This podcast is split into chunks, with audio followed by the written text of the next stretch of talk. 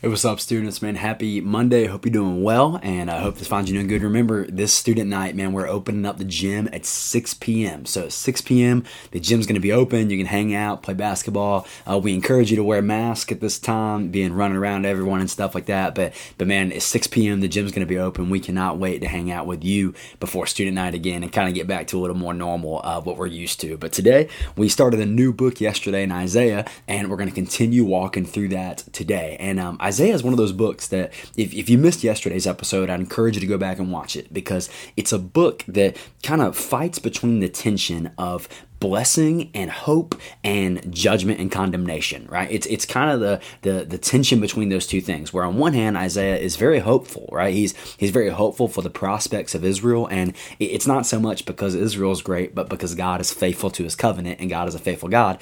But but he also leans towards that judgment line where he's he's giving them a hopeful message, but he's also um, telling them, hey, a judgment is inevitable if you do not change your ways, if you do not repent and turn back to God. Because remember what all the prophets are doing. Um, this is so important as you read a lot of the Old Testament. I mean, you think about all the prophets of the Old Testament. It makes up a huge chunk of our Bible.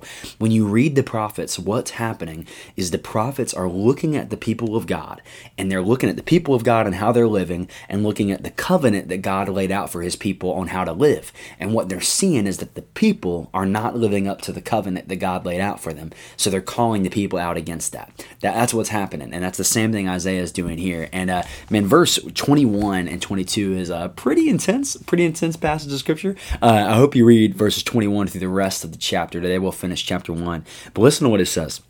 It says, "How the faithful city has become a whore." Yeah, that's not Justin. That's the Bible. Okay, sorry. Not everyone's going to see this because some people already clicked off. But you who watched, you realize the Bible says words like that, right? She said, "She who was full of justice, righteousness lodged in her, but now murderers. Your silver has become dross, your best wine, your best wine mixed with water. Your princes are rebels and companions of thieves. Everyone loves a bribe and runs after gifts, and they do not bring justice to the fatherless, and the widow does not come to them." Um, and the widow's cause does not come to them. So I hope you read the rest of the passage, but it's a pretty intense moment here where he's talking about it. And and here's what I think has really um, gotten a hold of Israel, and if we're not careful, can get a hold of us. And that is spiritual apathy.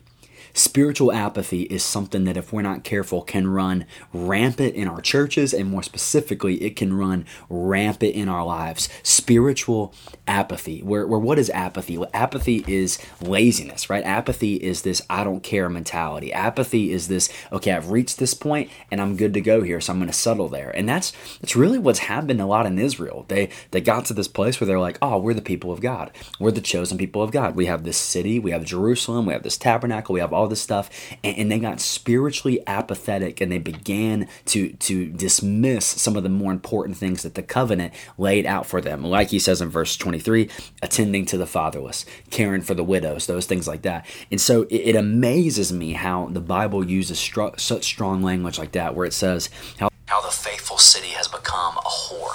We we talked about this a little bit um, in in the passage the other day, where we talked about how, you know, what's crazy is Is we talk about this on one of the minor prophets, is it's crazy how literally the Bible uh, refers to idol worship and sin as spiritual adultery. That's what it refers it to as, and that's exactly what Isaiah is condemning them against here. So, so what's the answer? They've been spiritually apathetic. They've fallen. They've begun to sin against the Lord. What's the answer? Well, he gives us the answer in verse twenty-seven. Look at what he says. He says, "Zion shall be redeemed by justice, and those in her who repent by righteousness." So what is the access to forgiveness? What is the what is the pathway to a new hope? What is the pathway to uh, restoration for the people of God? It is by repentance, and it is by righteousness and justice. That, that's what it is. And so, man, man, don't be spiritually apathetic. Wherever you say you are in your walk with Christ, don't be like, okay, that's good enough. No, C- continue to not be apathetic. Continue to, to push to know the Lord better. Continue to guard yourself against falling into sin. And, and let's not fall into the same trap that the people of Israel fell into. So I love you. Can't wait to see you this Wednesday night. Gym opens at six, service at six thirty, and uh, we'll see you tomorrow as we get to Isaiah chapter two. Thanks so much for listening. The Point is a ministry of First Baptist Church Indian Trail for high school students. We offer life groups every Sunday morning at eight, nine thirty, and eleven o'clock, and we meet on Wednesday nights at six fifteen. For more information, you can go to our church's website at f b c i t dot org.